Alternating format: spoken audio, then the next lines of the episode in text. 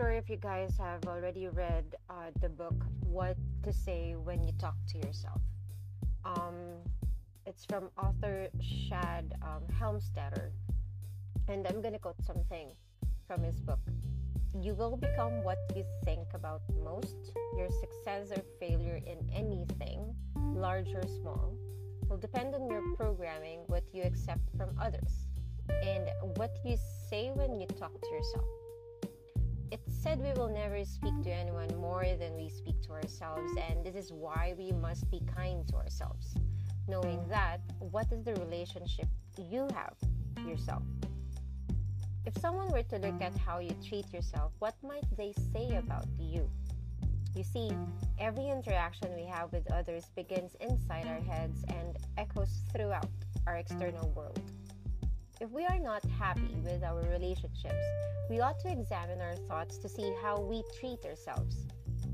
For example, are you aware of the mental chatter that takes place within your mind? What is the theme of your dominant thoughts? Whilst I don't intend to focus on whether you entertain negative thoughts or not, it's important to know the nature of our thoughts. Thinking is something we are habituated to from a young age. We may not notice our thoughts are negative until it shows up in our reality. To give you an example, when when you go shopping at the local supermarket, there's a maturely aged checkout operator who often invites people with eight items or less to come through her register. I often overhear her telling shoppers about her sore shoulder and she asks them to bag their own items.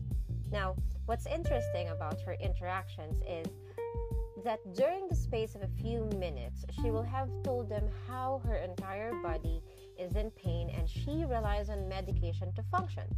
Now, if she works an 8 hour shift, she will have recited this story to at least 50 to 100 people in one day. Now, what we think about ourselves is what we communicate to others. On some level, she doesn't believe her body is healthy and talks about her ill health as a way of reaffirming her thoughts and beliefs.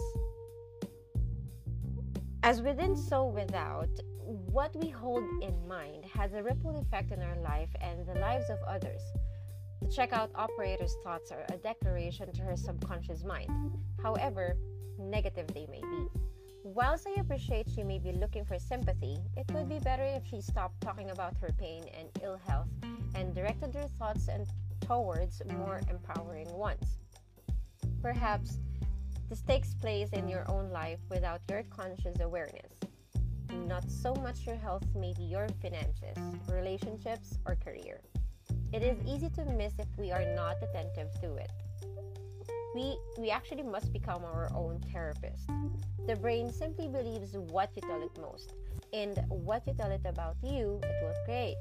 It has no choice. Life can be difficult, and this is why few people make the time for self injury to journal their thoughts on paper. This can be an important step because it gives us a portrait into what is brewing beneath the surface of our minds. The simple practice, whether performed in the morning or evening, can help us to understand ourselves better. As a result, we are able to weed out thoughts not conducive to our general well being. Can you actually relate to this? Is this something you're willing to devote time and energy towards to?